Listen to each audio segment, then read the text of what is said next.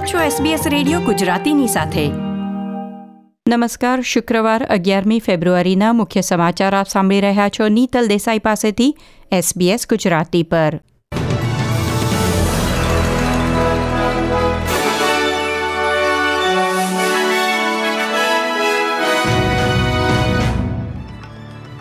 આજના મુખ્ય સમાચાર, મેલબર્નમાં ક્વોડ મીટિંગનો પ્રારંભ સંપૂર્ણ રસીકરણની વ્યાખ્યામાં બૂસ્ટર ડોઝનો સમાવેશ નેશનલ કેબિનેટમાં નિર્ણય લેવાયો.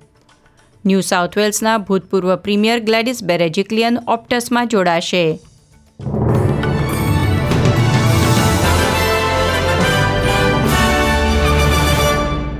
પ્રસ્તુત છે સમાચાર વિગતવાર. ક્વોડ તરીકે ઓળખાતા ભારત, ઓસ્ટ્રેલિયા, અમેરિકા અને જાપાન એ ચાર દેશના વિદેશ પ્રધાનોની એક બેઠક આજે મેલબર્નમાં યોજાઈ રહી છે. ઓસ્ટ્રેલિયાના વડાપ્રધાન સ્કોટ મોરિસને વિદેશ પ્રધાનોની બેઠકમાં ભાગ લીધો હતો. ચાર દેશ વચ્ચે રાષ્ટ્રીય સુરક્ષા, આર્થિક વિકાસ અને નૈતિક મૂલ્યો પર સહકાર અંગે તેમણે આનંદ વ્યક્ત કર્યો હતો. તે ઉપરાંત, યુક્રેઇનમાં રશિયાની ઘૂસણખોરી અને રશિયા અને ચીનના સંબંધ આજની ચર્ચાના મુખ્ય વિષય રહેશે. ઓસ્ટ્રેલિયામાં સંપૂર્ણ રસીયુક્તની વ્યાખ્યા બદલવામાં આવી છે. તેમાં કોવિડ નાઇન્ટીન બૂસ્ટર શોટ એટલે કે ત્રીજી રસી સામેલ કરવામાં આવી છે.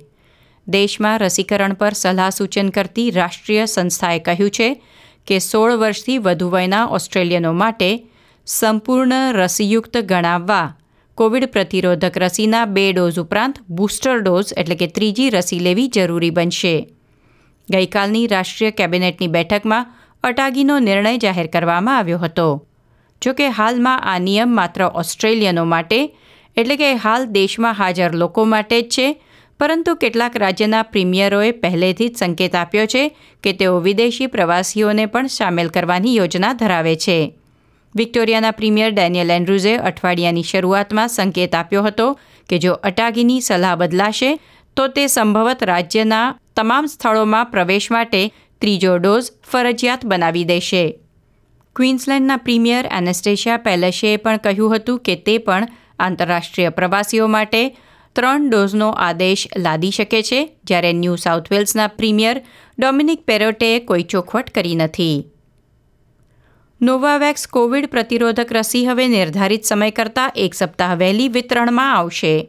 થેરેપ્યુટિક ગુડ્સ એડમિનિસ્ટ્રેશન તેને વપરાશમાં લેવાની પરવાનગી આપી હતી અને એકવીસમી ફેબ્રુઆરીથી તેને દેશભરમાં ઉપલબ્ધ કરાવવાની યોજના હતી. પરંતુ કેન્દ્ર સરકારે તારીખ આગળ ખેંચી છે અને હવે સોમવાર, ચૌદ ફેબ્રુઆરીથી નોવાવેક્સ રસી મેળવી શકાશે. વિગતો આપતા કેન્દ્રના આરોગ્ય પ્રધાને કહ્યું હતું કે મોટાભાગના ઓસ્ટ્રેલિયનોએ કોવિડ રસી લઈ લીધી છે, પરંતુ કોઈ અંગત કે તબીબી કારણોસર અગાઉ મળતી ફાઇઝર, એસ્ટ્રાઝેનેકા કે મોડેના રસી ન લઈ શક્યા હોય તે લોકો હવે નોવાવેક્સ લઈ શકે છે. બે ડોઝ વચ્ચે ત્રણ અઠવાડિયાનો સમય રાખવાનો રહેશે. દક્ષિણ ઓસ્ટ્રેલિયામાં કોવિડ નાઇન્ટીન પ્રતિબંધો હટાવી લેવામાં આવ્યા છે. પબ ક્લબ અને મનોરંજનના સ્થળોમાં એક જ સ્થળે બેસી રહેવાના નિયંત્રણો ઉઠાવી લેવામાં આવશે, એટલે ઊભા રહીને હળવા મળવાની છૂટ અમલમાં આવશે. હોસ્પિટાલિટી સ્થળો પંચોતેર ટકા ક્ષમતા સુધી ગ્રાહકોને આવકારી શકશે ઘરની અંદર પચાસ લોકોને એકઠા થવાની મંજૂરી મળશે. જીમ જેવા ફિટનેસ સ્થળો, વ્યક્તિ દીઠ ચાર ચોરસ મીટરના નિયમ હેઠળ કાર્ય કરી શકશે અને સોમવાર ચૌદ ફેબ્રુઆરીથી ઓફિસ અને અન્ય કાર્યસ્થળોમાં પચાસ ટકા ક્ષમતાની છૂટ પણ અમલમાં આવશે. વિક્ટોરિયામાં કોવિડ નાઇન્ટીનથી દવાખાનામાં દાખલ થતા દર્દીઓની સંખ્યા ઘટતા પાછલા ત્રણ સપ્તાહથી અમલમાં મુકાયેલા કોડ બ્રાઉન નિયંત્રણો સોમવાર, ચૌદ ફેબ્રુઆરીથી ઉઠાવી લેવામાં આવશે. તે અંતર્ગત, દવાખાનાઓમાં બિન તાત્કાલિક ઓપરેશન ફરી એકવાર શરૂ થશે અને ખાનગી હોસ્પિટલો પચાસ ટકા સુધીની સારવાર, જીવન મરણનો પ્રશ્ન નહીં એવા સ્વૈચ્છિક સર્જરીથી કરી શકશે. વિક્ટોરિયામાં ગઈકાલે તેર કોવિડ દર્દીના મૃત્યુ થયા છે અને પાંચસો ત્રેપન હોસ્પિટલમાં છે, જેમાંથી બ્યાસી દર્દીઓ આઈસીયુમાં સારવાર હેઠળ છે. અન્ય રાજ્યોમાં કોવિડ નાઇન્ટીનના આંકડા પર એક નજર નાખીએ. ન્યૂ સાઉથ વેલ્સમાં વધુ ઓગણીસ મૃત્યુ નોંધાયા છે. આઈસીયુમાં એકસો આઠ સહિત એક હજાર સાતસો સોળ દર્દીઓ વાયરસના ચેપ સાથે હોસ્પિટલમાં દાખલ કરવામાં આવ્યા છે. ક્વિન્સલેન્ડમાં છેલ્લા રિપોર્ટિંગ સમયગાળામાં ચૌદ મૃત્યુ નોંધાયા છે, જે તમામ સાહીઠથી નેવું વર્ષની વયના લોકો છે. ઉલ્લેખનીય છે કે પાંચથી સત્તર વર્ષની વયના બાળકોમાં એક હજાર એકસો ઓગણપચાસ પોઝિટિવ કેસ નોંધાયા છે.